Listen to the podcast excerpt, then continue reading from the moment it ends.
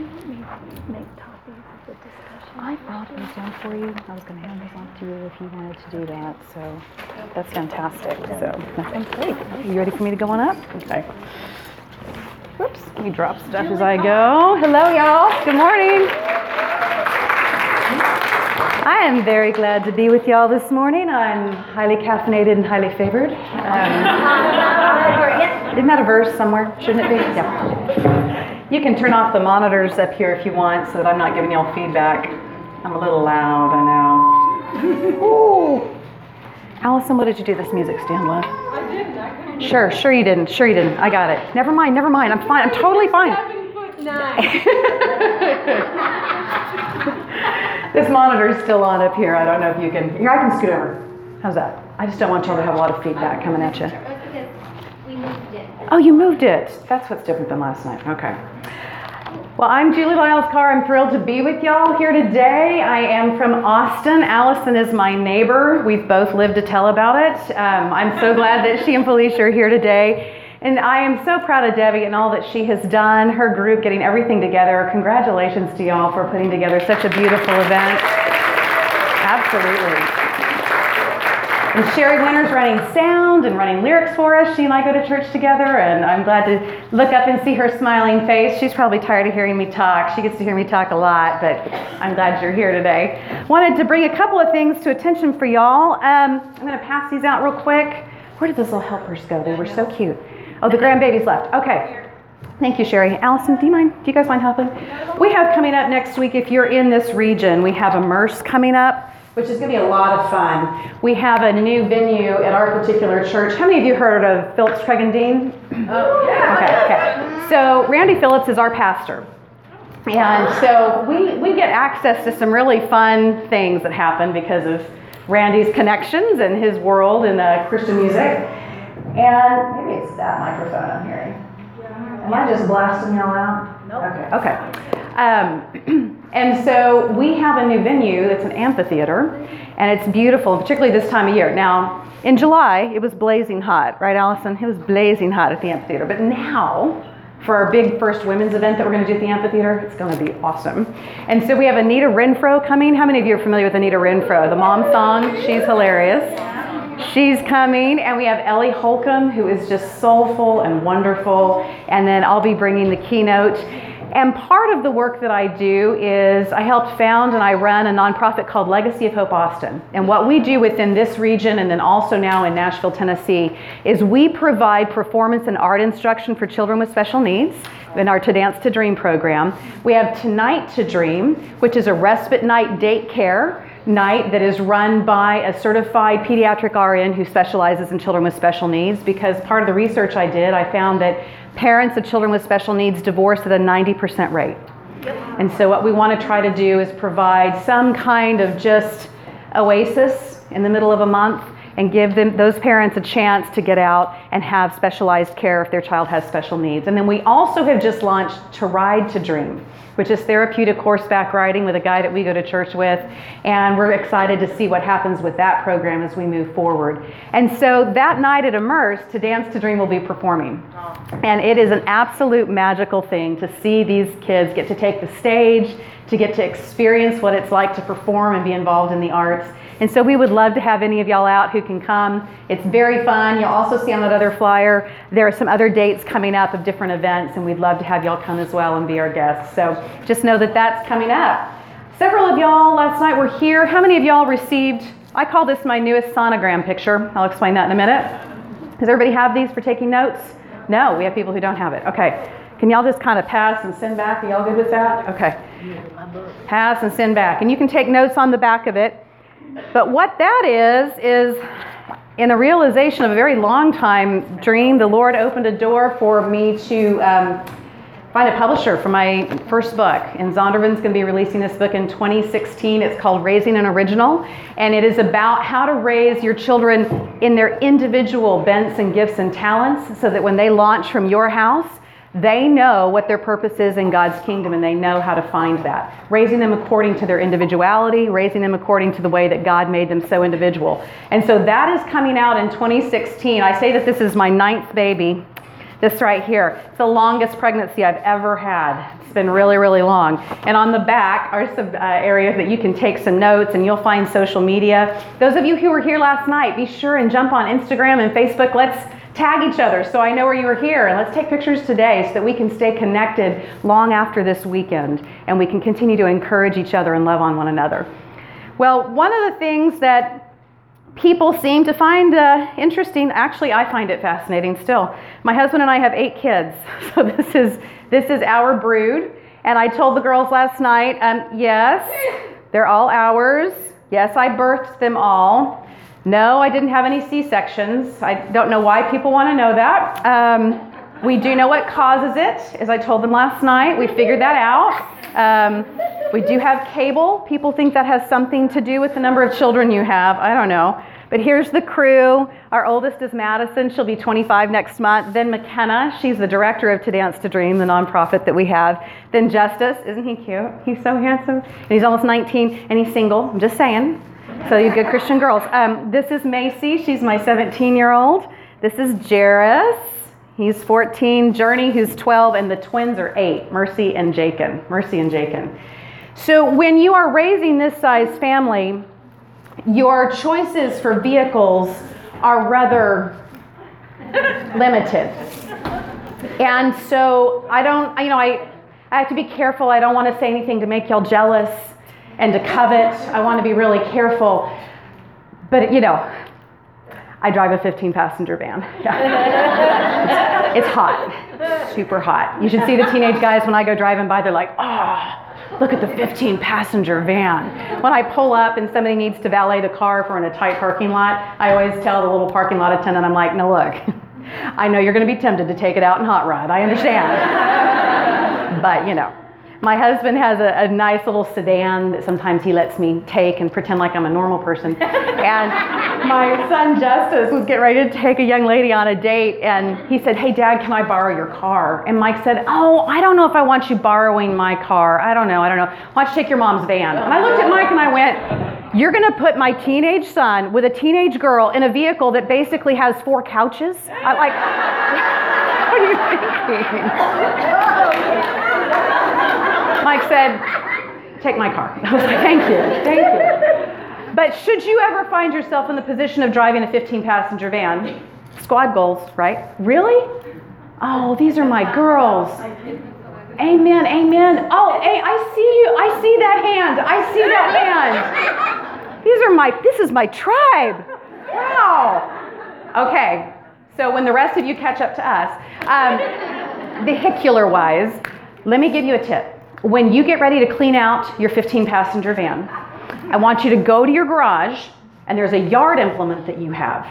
So, first go to the 15 passenger van, recognize the need. Nothing can get filthier than a 15 passenger van. I kid you not. There's all these secret nooks and crannies and rows, and you don't even really know what's going on back there, and you don't want to know. But you go and you open the back doors and you get your yard rake and you go under the seats. There's, there's a technique, okay? You go under the seats and you reach as far as you can, and then you pull. And this debris field comes and lands. And then you do it again, and you pull. And then you discover that that whole thing that you thought might be a myth on social media about McDonald's hamburgers, it's not. They come out perfectly preserved from under the van seat. I mean, I'm talking pristine, gorgeous. It, it's amazing. I mean, they're beautiful. They should be museum pieces, really. really. Shoes that you thought got raptured. A lot of naked Barbies. I'm not sure what's going on in the van. There are a lot of undressed Barbies in my van. Maybe I need a security camera. So, the next time you're in your 15 passenger van, you need a way to clean it. Remember, garden rake. I need my own HGTV show, don't I? How to survive the 15 passenger van. How to survive the 15 passenger van. Well, last night we began to talk about what it means, this key verse that we're going to be focusing on this weekend in Judges 7:17, follow my lead. And for women today, we have gone through a long season, and it concerns me that we in the church have not been active about teaching leadership to women. half the church that we haven't taught leadership to. Now, some of you, your radar just went off because you think I'm going to talk about a woman's role in the church and a woman's role in marriage and, and all that. And I'm not.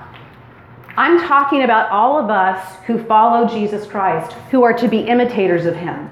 And let me tell you one thing that Jesus Christ is He's a leader. He's not some kind of thermometer that just registers and just kind of takes reaction from what the culture is. He is a leader everywhere he goes and is represented in our lives. He is the one who sets the tone. He is the one who sets the level of compassion in the room. He is the one who sets the level of grace in the room. And just as we are told that in Christ there's neither Jew nor Gentile, slave nor free, male nor female, the mandate on us is to be imitators of Him. And what He presents is strong leadership. Now, where we get spooled up, where we get confused, is we tend to think of leadership as only that 10% category of people. The people who have the C suite, the people who are going to be president of this, or pastor of that, or elder of this, or the financial guru of that. Psychology today tells us that those positions that we have traditionally thought about as leadership positions are only held by about 10% of people. But what happens when everyone understands that everyone leads and everyone follows? Well, what the secular world has started to figure out within a business construct is that when everyone within an organization understands that they all have leadership responsibility and leadership capability, everything in that organization rises because everyone feels the responsibility. Everyone feels and acts upon their enthusiasm about the mission of that organization. Everyone begins to say, How can I be someone who helps solve issues, who helps set the tone, who accepts responsibility? And yet, for some reason, I think within the church, we've just gotten so sidelined at times on woman's role and what that means and who's supposed to be a leader and all that kind of stuff that we have forgotten that regardless of title or position, that 10%, right? We are to all lead in this way. That older definition of leadership, which is those positions and those titles, that's one form. But leadership distilled to its basic, to its best, is when you use your influence for something that you are passionate about. Are you passionate about the message of Jesus Christ? Then you should be using your influence, your influence in the form of your leadership, to help win others to Him.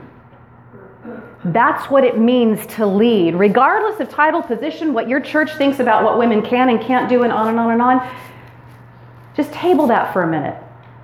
What are you doing to use your influence for the kingdom of God? Because that is leadership. How we use our influence.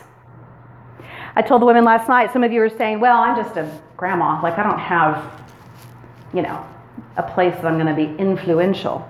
Mm-hmm. Really? I mean, how many of us have grandmas that we still quote? How many of us have grandmas that we still make the pot roast like she did? Mm-hmm. How many of us have life lessons and things that we learned from grandma because of her influence on us, because of her leadership on us? Well, I'm just a mom. I'm just surrounded by these little knee biters who seem determined to undo everything that I'm trying to do. I, I don't, I don't, I'm not a leader. Oh, you are. Because you have influence over those lives. You have influence on what their path will be as they move forward. And those kids need to know that you're a woman who has determined, I'm going to be the kind of person that I can say, follow my lead. Follow my lead as I imitate Christ, which is what Paul said to the early church. Be imitators of me as I imitate Christ. We talked about Gideon because that verse, that key verse in Judges 7:17 comes from Gideon saying to this little army that he's amassed, "Follow my lead." And we're like, "Wow, isn't that amazing?" I mean, he started out and he was little, you know, he had this little situation that was really rough and and they were just having a tough time in Israel. And, and the angel comes down and says, Hey, mighty warrior. And Gideon's like, Yeah, and here's, here's some fleece. And okay, now I'm going to go. Follow my lead.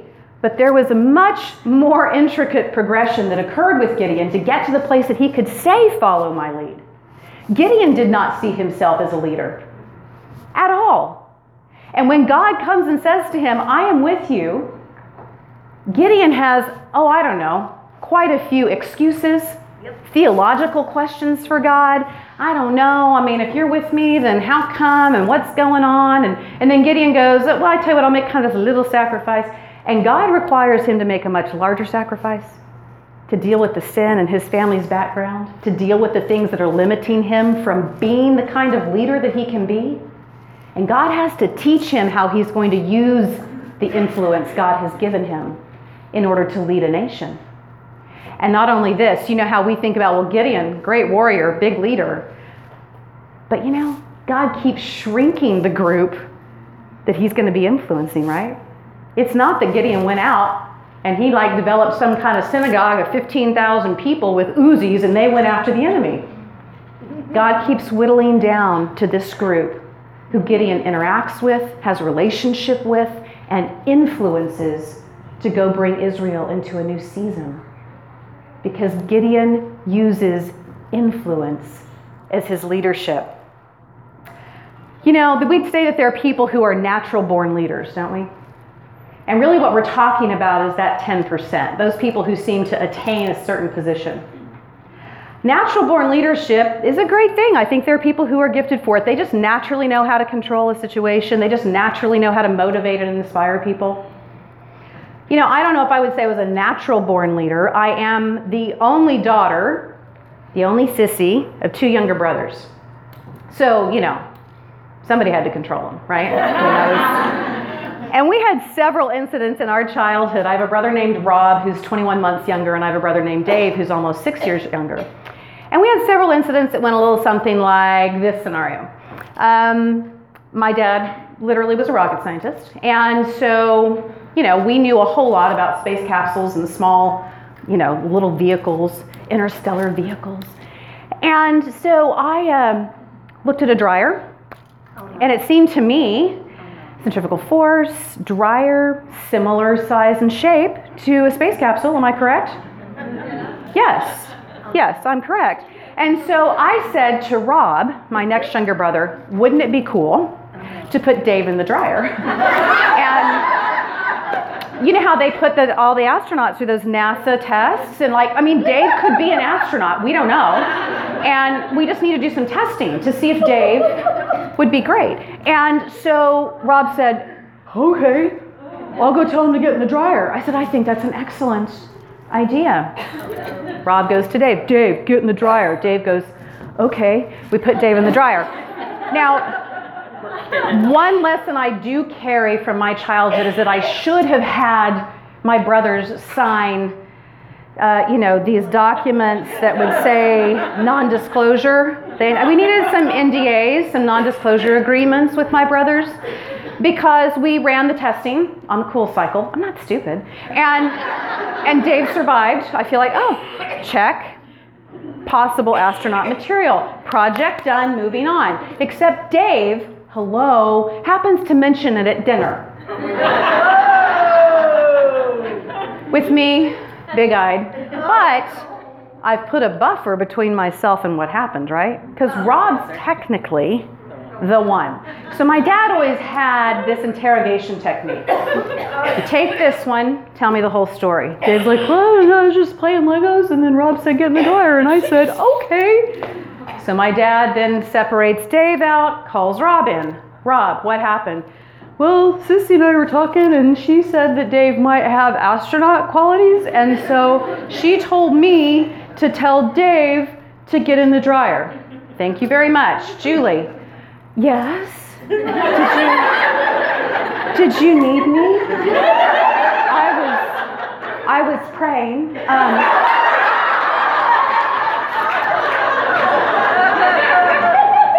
What happened? I'm sorry, I, to what are you referring? the dryer thing. The, uh, is that that metal box in the garage? The long and the short of it was, I got spanked for coming up with the idea. Oh, Rob got spanked for executing the idea. Dave got spanked for being stupid enough to go along with the idea. It was a triple hit. Everybody went down for their part in the dryer astronaut training program. A very short lived research project from my days living near the dry lake bed in California. Natural born leader, maybe. You know what I'm most interested in? Jesus born leaders.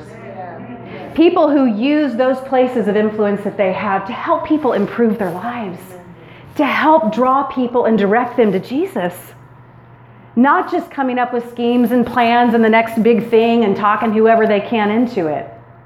Directing people into a better path of life. Tim Elmore says everyone is leading and everyone is following. We're all leading somebody, even if it's subtle. Even if it's that we're just leading our neighbor to be terribly irritated because of the chihuahua in our backyard that yaps all the time, that influence is leading somebody. And all of us are following in some way.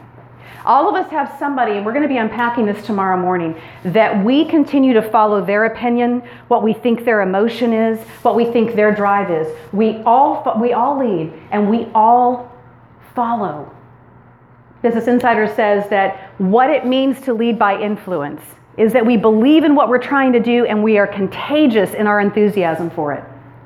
I have seen people who really believe in getting rid of all GMO foods and they are contagious in their enthusiasm for it.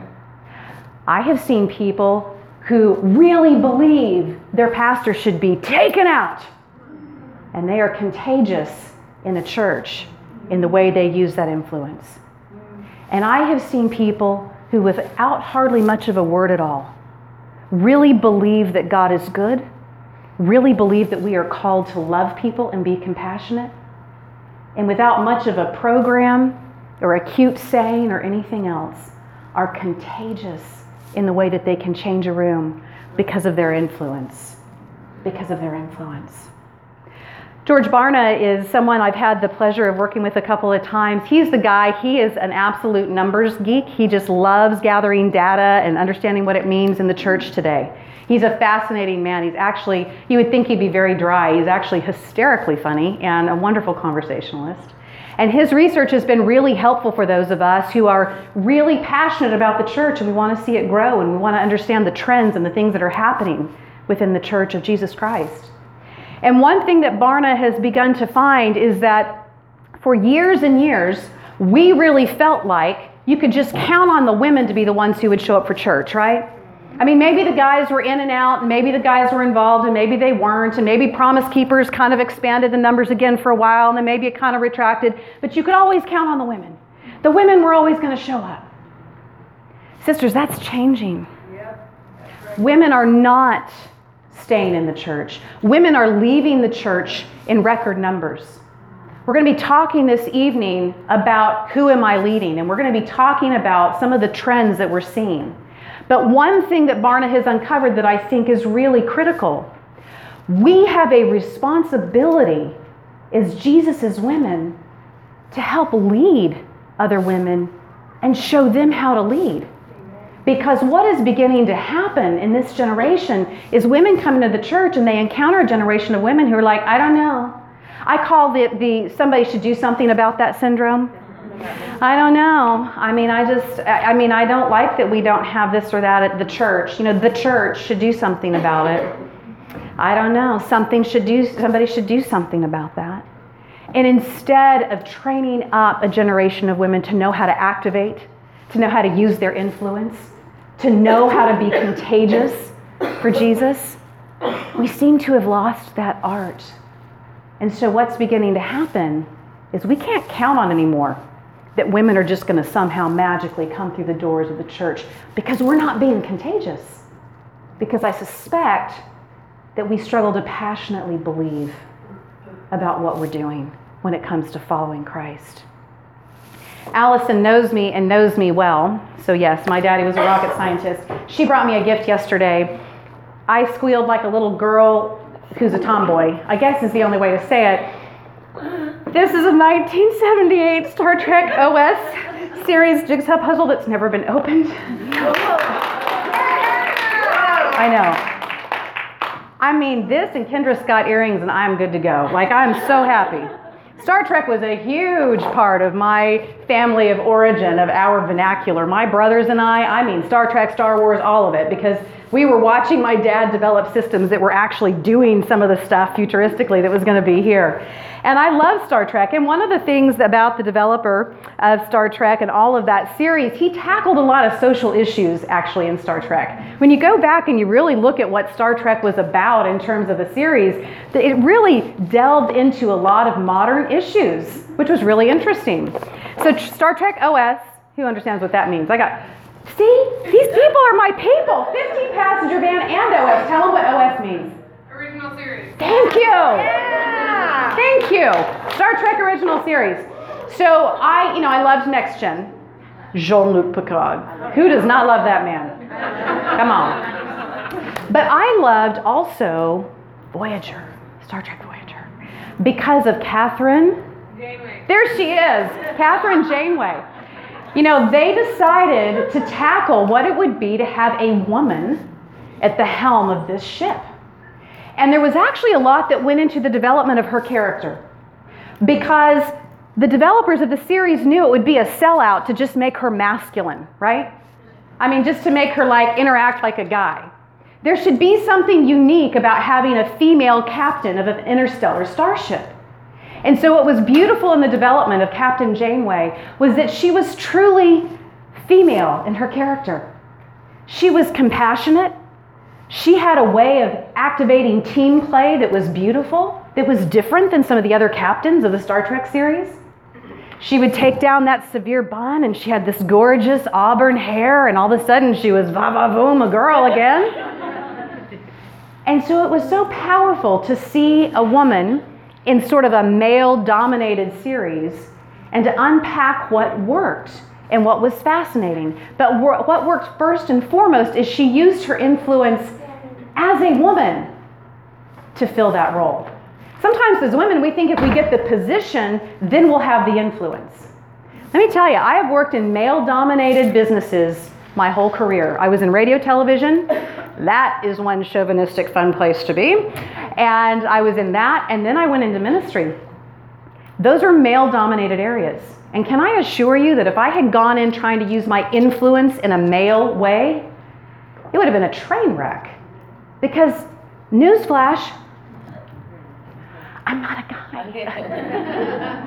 I'm not a guy. And God imbued women with some unique characteristics in which we can use our influence if we know where to look. So we're gonna we're going to put some tools in the toolbox today when it comes to things that you engage in your own life to influence others to follow Jesus. Hmm. I was talking with Debbie about what my next writing project is going to be, and it's, it's already actually launched. I'm really passionate about this particular story. While this other book is nonfiction on parenting, this book that I'm working on presently is fiction, and it is on the person of Abigail. Abigail from 1 Samuel 25. She has absolutely captured my heart. She is a fascinating female leader, Abigail. Her name means my father's joy. My father's joy. And as I read about what she does and how she does it, I can imagine the smile of God over her life. So the backstory is there's this guy named David and he seems to have some promise coming up in him, but at the moment, he doesn't really own anything. He's already had a wife leave him. He is wandering the desert, and basically, he has developed a very interesting shakedown business. What he does, and if he had done it in Boston, if he had done it in Chicago back at the turn of the century, we would have called it a mob. but what he does is he goes into the desert, he's like, oh, You've got a nice herd of sheep. I tell you what, for a fee, I will make sure nobody bothers your herds. and he does this. Now he does offer protection for these different flocks of sheep for the for the nomads who are in the area running their flocks of sheep and goats. He does provide protection from them because remember, Israel in this time there's constant, well, I say this time, and today, there are constant border wars going on all the time. Groups that are coming in and marauding and on and on and on. So, David and his merry band of men are constantly going around protecting different groups. Whether they've been asked to or not, they're going in and protecting. So, there's a very successful guy named Nabal. Nabal. And he has several flocks. And David's group goes in and they begin to protect and they begin to check around and make sure things are okay. And then comes the business pitch.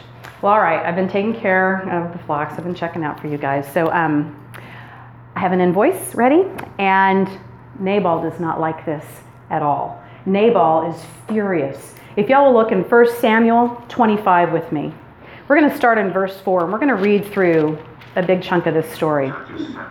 While David was in the desert, he heard that Nabal was shearing sheep. So he sent ten young men and said to them, Go to Nabal at Carmel and greet him in my name. Say to him, Long life to you, good health to you and your household, and good health to all that is yours.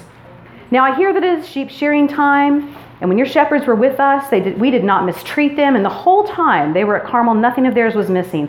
Ask your own servants, and they will tell you. Therefore, be favorable toward my young men, since we come at a festive time. Please give your servants and your son David whatever you can find for them. When David's men arrived, they gave Nabal this message in David's name, and then they waited. Nabal answered David's servants, Who is this David? Who is this son of Jesse? Many servants are breaking away from their masters these days. Why should I take my bread and water and the meat I have slaughtered for my shears and give it to men coming from who knows where? David's men turned around and went back. When they arrived, they reported every word. David said to his men, Put on your swords. Okay. Any of you familiar in the world of men? this is a pretty typical experience. Guy A, I call it peacocking. What? I didn't ask for your help. Tail feathers go out. Guy two, just trying to help you out, dude. Tail feathers go out. Two angry testosterone ridden guys with these bands of men who are following them. In one sense, it's hilarious. It's two kids on the playground fighting in the sandbox. On the other hand, there are lives at stake. These two men have each had their egos bruised by the other. On Nabal's behalf, he may be thinking, You think I can't take care of my own people and my own? Fa- are you saying I'm impotent in taking care of things and taking care of what is my responsibility? On the other hand, David is saying, You don't value what I do? You don't value the, the service that I offer? And both of them have absolutely slung daggers and arrows at one another's understanding of who they are as men in their egos. So, one of the servants, after David says, Everybody sword up, everybody man up, we are going after. 400 men are going to go with David to go deal with Nabal and his men. Verse 14 One of the servants told Nabal's wife, Abigail, David sent messengers from the desert to give our master his greetings, but he hurled insults at them. Yet these men were very good to us. They did not mistreat us, and the whole time we were out in the fields near them, nothing was missing. Night and day, they were a wall around us all the time we were herding our sheep near them. Now think it over and see what you can do, because disaster is hanging over our master and his whole household. He is such a wicked man that no one can talk to him. Let's talk about what Abigail does. Now, earlier in the chapter, in chapter in uh, verse 3 where, when we're introduced to nabal it says his wife's name was abigail. She was an intelligent and beautiful woman and she was married to a very difficult man. What i see abigail do in terms of her influence is this. The first mark of a woman leading the first mark of a woman using her influence is she is decisive. Verse 18 abigail lost no time Abigail lost no time. You know, sometimes as women, we get so wrapped up in discussing the issue over and over and over, we're never decisive. We're being caught in a loop that is keeping us from leading. I mean, after you've talked to your seventh mentor slash best friend slash walking buddy about the same issue, girl, get off the pot or Uh, it's time to be decisive. It's time to be decisive. We don't solve problems by talking them to death, they don't die. They just get discussed over and over again. Am I telling you to jump out ahead of the Lord? No, I am not. I'm not telling you to jump out ahead of the Lord. But I am telling you there comes a point. There comes a point when we have to lead, which means we have to be decisive. I'll talk with mamas who are like, these kids, I mean, they're just they're just so misbehaved and I just I don't know what to do and I talk to my mom about how misbehaved they are and then I talk to my mother-in-law about how misbehaved they are and then I talk to my neighbor who's single who only has a Pomeranian about how misbehaving they are. Girl, decide. Decide. Lead. Kids, we're not behaving this way. These are the consequences for this behavior. This is what we're doing. You know, my marriage, I mean, it just, mm, my marriage, I mean, I just, I'm just not attracted to him anymore. Hmm. I'm just not. Decide. Decide you are. Decide to go get the help you need to repair what has gone on. Decide. Be decisive. Don't just keep talking about it. Don't just keep talking about it. Abigail is decisive. She took 200 loaves of bread, two skins of wine, five dressed sheep, five seahs of roasted grain, 100 cakes of raisins, and 200 cakes of pressed figs, and loaded them all on donkeys. She was the Instacart of her day. Who knows what Instacart is? Praise the Lord. They deliver groceries to your house for a fee that you are willing to pay. Abigail, as an influencer, was generous. She was generous. How many of you have had a situation in which someone that you would consider a leader is stingy?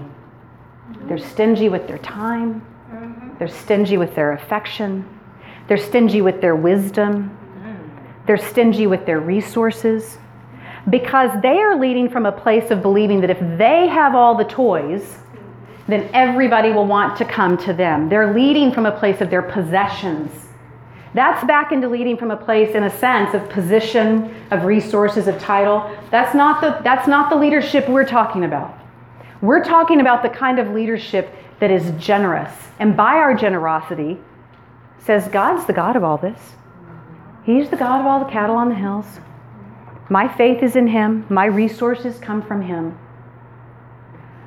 A woman leader is generous with what she has. Verse 19 Then she told her servants, Go on ahead, I'll follow you. Go on ahead, I'll follow you.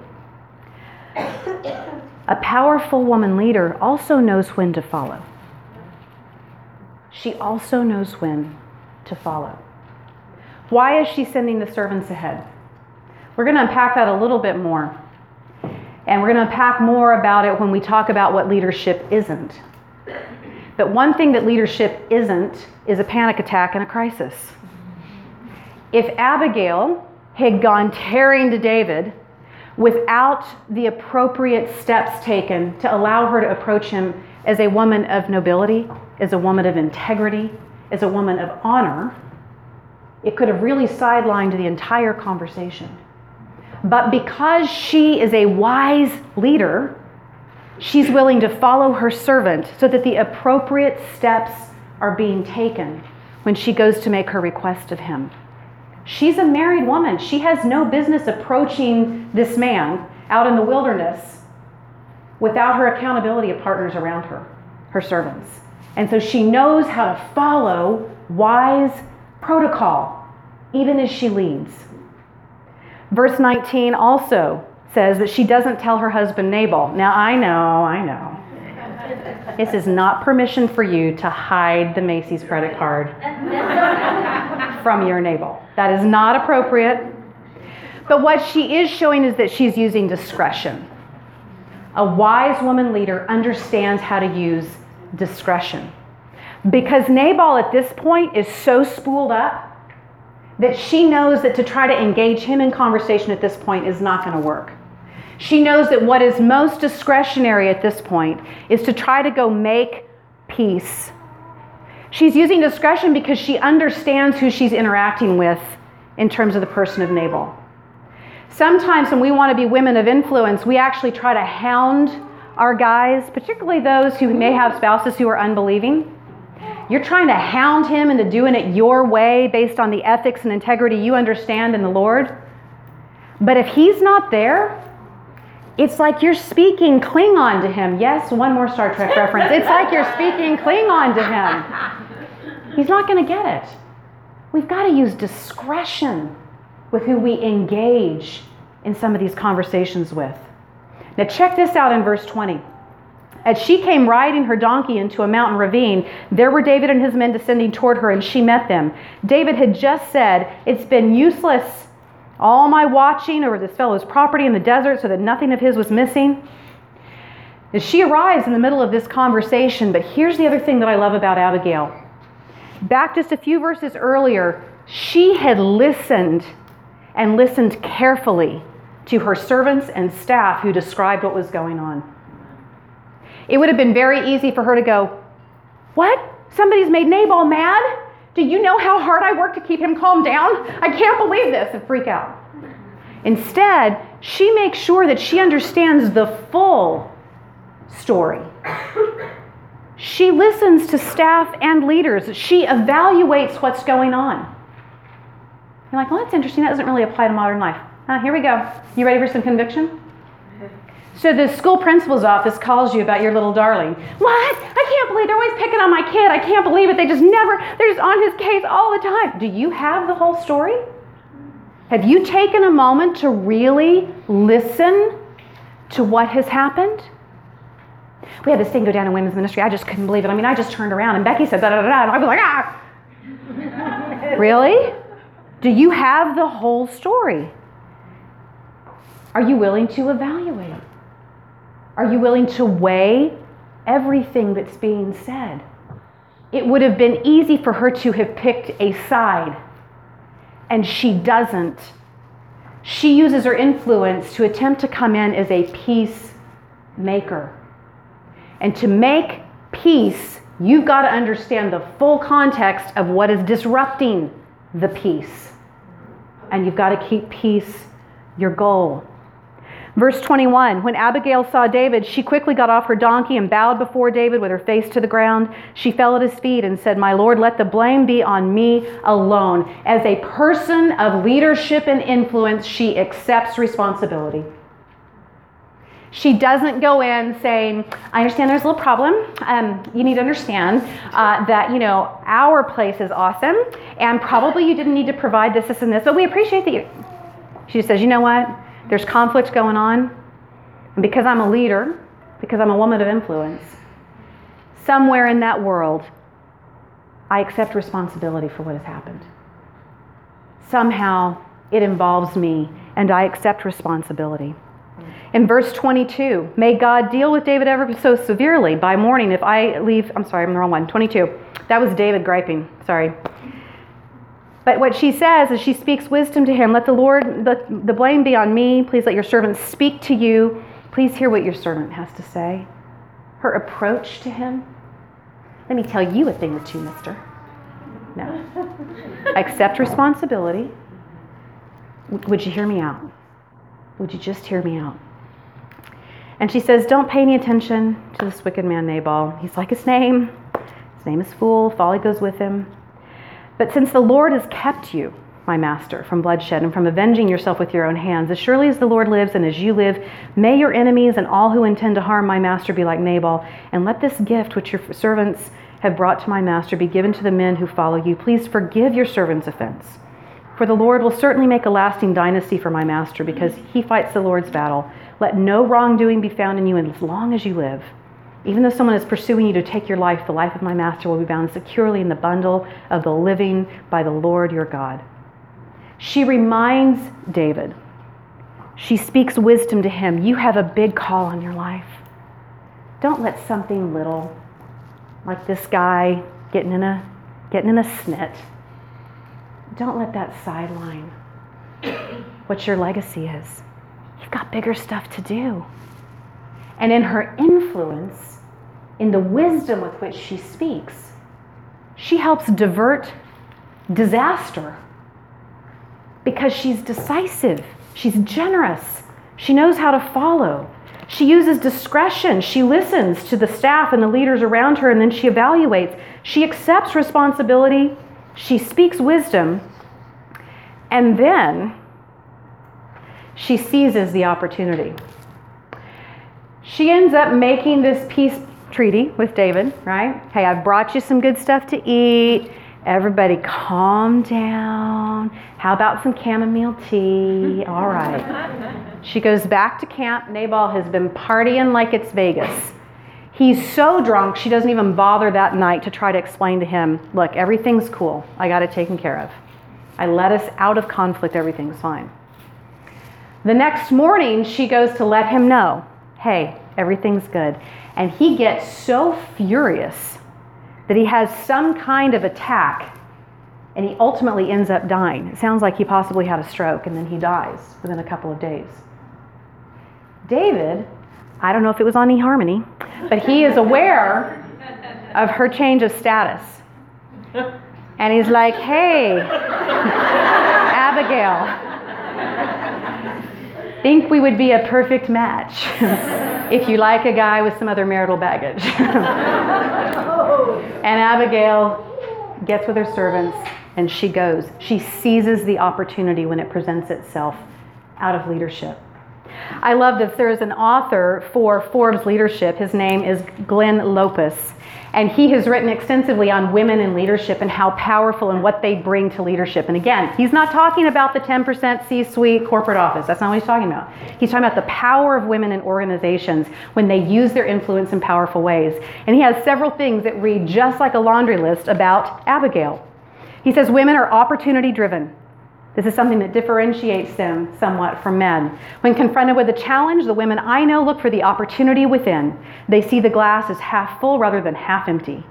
Strategic. Women see what oftentimes others don't see. As one of my women mentors told me, a woman's lens of skepticism oftentimes forces them to see well beyond the most obvious details before them. They enjoy stretching their perspective. Three, passionate. While women in general were historically viewed and stereotyped as emotional leaders by men, I believe they are just passionate explorers in pursuit of excellence. Four, entrepreneurial. Entrepreneurship is just a way of life for many women. They can be extremely resourceful, connect the dots of opportunity, and become experts in developing the relationships they need to get the job done. Five, purposeful and meaningful. I have found that many women leaders enjoy inspiring others to achieve. They're not as competitive in those situations as sometimes men can be. And traditions and family. Whether at home or at work, women are often the glue that keeps things together, and that is why they represent great leadership for America's future. And how much more so for the church? How much more so for the church when we use our influence to lead and lead well but you know, in looking at what leadership is, we do need to hit quickly what leadership is not. What leadership for women is not. I look at the mother of James and John. She goes in and tries to use her influence to get her kids in a better position by ignoring the importance of everybody else's kids who were also following Jesus. It's an inappropriate use of influence. And Jesus calls her out on it. Sapphira. She's trying to influence her position within the early church by looking uber generous, which is one of the traits we want to see in women who lead and lead well. But she hasn't been honest with it. She hasn't mixed that generosity with integrity, and she loses her life for it. To use your resources to try to manipulate is not leadership in God's church. My daughter McKenna is someone who is able to naturally and kind of quietly lead and influence others. She's just had that gift for a long time. But she was laughing as I was putting together this series, and she and I were talking mm. about leading and leading women and what it means to be a woman leader and all of those things. And she laughed. She said, You know, I remember being in dance class years and years and years ago when I was really little, and there was a photographer who came who was going to take pictures. And she said, So I immediately volunteered that I wanted to be the photographer's helper And she said, and I just got everybody lined up and I got everybody, you know, just shushed up and got their little tutus straight. And these are all her peers that she's doing it with. So she's just leading everybody. She just gets everybody all ready. Everybody's ready. And then she goes and she stands by the photographer. And he's like, now I need you to get in line. Well, I'm, I mean, I don't think so. I'm helping get everybody ready. But I need you to get in line now. Well, I just, but I, and she ended up getting in trouble because she had forgotten that a huge part of being a great leader is also knowing when to follow. When to follow. And so, what leadership is not is thinking you've got to lead everything all the time, or that somehow you're beyond the rules. Have y'all ever experienced that? Somebody who claims leadership and then seems to think that the same moral rules the same guidelines somehow don't apply to them because they're a leader. That's not godly leadership. Leadership is not drama. Now, weak willed souls will follow drama. If you have an influential person in your life and you take a lot of their advice and you get sucked into the vortex of their drama, get out Someone who leads with drama is not the kind of leader you need to follow. Drama is damaging, drama is exhausting, drama opens doors to all kinds of sin, drama opens up gates of gossip and stuff just pours out. Drama opens up the potential for spiritual abuse. Now, if you're following someone in your world, if you have a mentor in your world who's a big personality, that's fine but someone who's always leading by crisis, be careful. And if you are that person, can I ask you then to take a step back? If the only way that you seem to know how to gather other people around you is by drama, can you go get some healing? Because our lives are not supposed to be crisis to crisis to crisis to drama to drama to drama. We serve the Prince of Peace. Amen. The Prince of Peace. Leadership is not control. It is not control. It is not getting everybody to do everything that you want all the time. It is you living for Jesus with compassion and joy and heart and living it so well that people can't help but be attracted to it. It is not about you making everybody do it your way. I don't think you should be wearing that. I don't think you should be saying that. I don't think that's not leadership. Lead by example. Lead by example. It's not manipulative, it's not title, it's not position. It's not position. You know, whether we have a church experience which allows us to have certain titles or certain, you know, struts in the ladder or not, I have hit a place, and thankfully I see the tide turning, but I am telling you for a while, when I had to go out to a luncheon or a dinner at a restaurant with Bible study girls, I just got ready. Because some of those experiences, some of those women were the most rude, hostile, stingy to the wait staff I had ever seen. It was embarrassing. I took a big group of women to a um, Women of Faith event in a big city here in, in the Texas area. We went to a little restaurant down from the venue where this big Women of Faith thing was being held. It was a tapas restaurant, not topless, tapas. tapas. Y'all are bad. I can't believe your minds went there. Shame on y'all tapas. Do you know what a tapas restaurant is? It's where you get the little plates and they bring them out at different times. It's kind of like, well, for me, it's awesome because it's like endless appetizers coming out, okay? But it's just, you know, a little little bite of this, a little bite of that. And so we go to this restaurant, this tapas restaurant, tapas restaurant, and we're just talking and enjoying. Well, one of the women in this group takes it upon herself. She's getting more and more antsy about the whole experience. And she ends up hauling our server in front of all of us and stands up and says, I have worked in food services for years. We are Christian women here for the Word of Faith conference. This is the worst service I've ever received, and your portions are tiny, which I'm like, oh my word.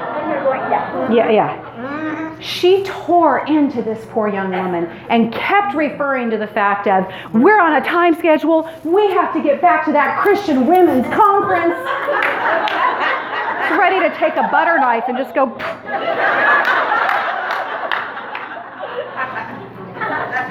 somehow, somehow, she thought that being out of town visiting for a Christian women's event gave her some kind of right to, as the leader of our table, straighten up this woman. That is not leadership. That is not leadership. Will it change somebody's behavior? Mm-hmm. Where there'll be people who be like, Sister knows how to take care of us. I'm going with her. I'm going with her to Applebee's. We're going to get free dessert. I mean, you know, there will be people who follow that. That is not Jesus' leadership.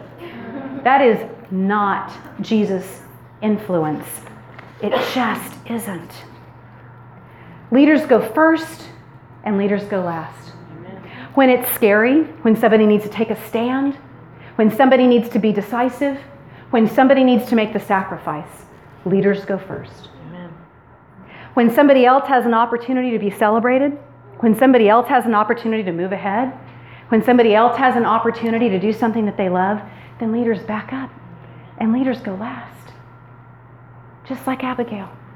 She knew when to go first, she knew when to go last. Abigail's legacy to us as Christian women is this she knew how to be the calm in the storm. She knew how to be candid in the crisis. She wasn't in denial that this was a serious situation. And she was capable in the opportunity.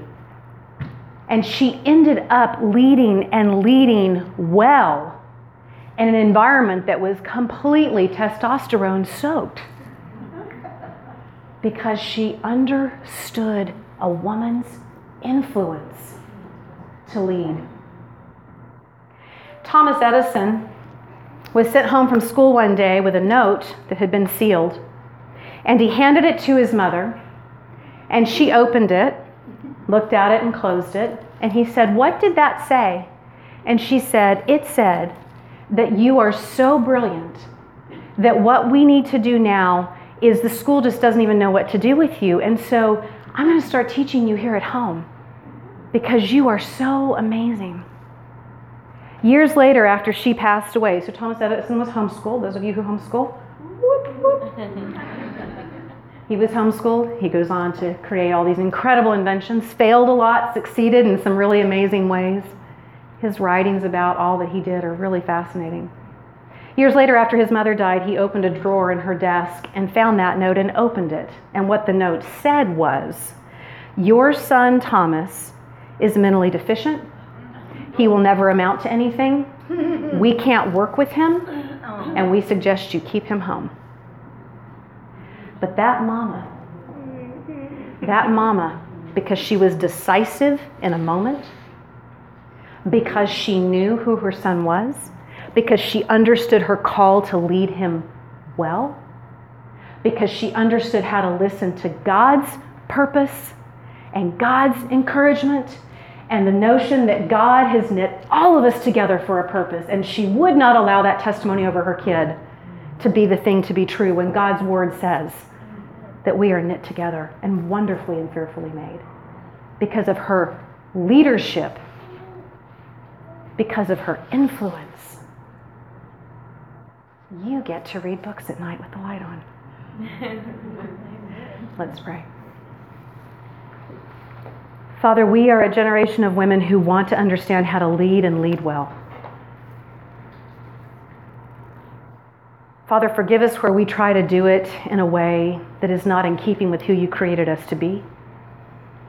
Forgive us for underestimating the incredible tools that you put into the heart and the personality of a woman. Father, let us know the appropriate times to lead, the appropriate times to follow. Let us know when to be decisive. Let us understand how to grab hold of the opportunities that you present. Father, first and foremost, may we direct people in the path of your Son by our influence. May we be peacemakers. And Father, may we live in such a way that if someone were to try to copycat and imitate our lives, they would be imitating Christ. In the name of Jesus, we pray. Amen.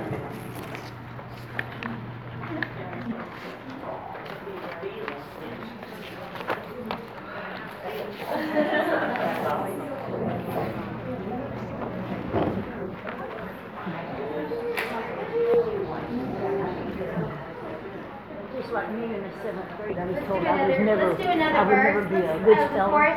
When, it- when it comes to brains, one by one, they fell. Yeah, yeah. Supercalifragilisticexpialidocious, and lost them all. I finished on that record so And I wanted this big old thing of all kinds of names, nicknames. I kept it in my locker. You bested him. You bested him. I love it. Mom,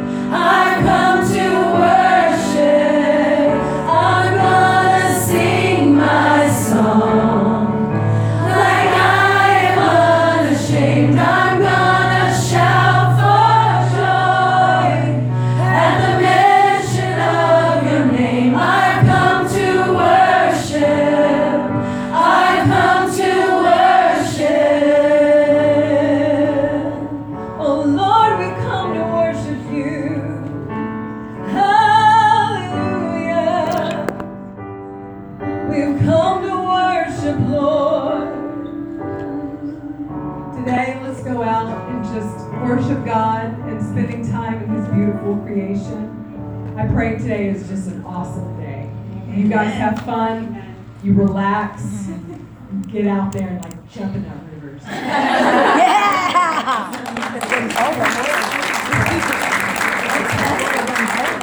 So, um, if you need one more cup of coffee or a hot tea, um, we have some lemonade, iced tea, uh, bottles of water, and some, uh, coffee in the dining hall. We have our discussion questions. Um, Sherry's passing them out. Y'all take your discussion questions, you can meet in the dining hall, you can meet in one of the tables. Uh, there's picnic tables all around, go down to the creek, um, on a blanket. Y'all just get together with, um, with your peeps and, um, go over the discussion questions, take it a little deeper. And, um, Okay, um, lunch will be at noon, and then, um, after lunch, we'll have our craft in the craft room, which is over by the zip line or the basketball court, y'all know that. And then we'll do the zip line, um, beginning, um, around two thirty, y'all can come over there and get your harnesses on, and I think we'll probably be zipping around three. And my husband has some uh, fellows who have volunteered to catch you.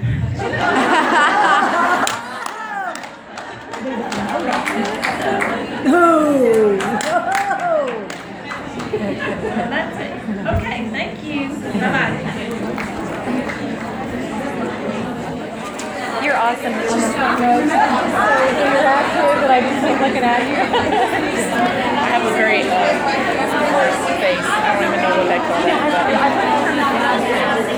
uh,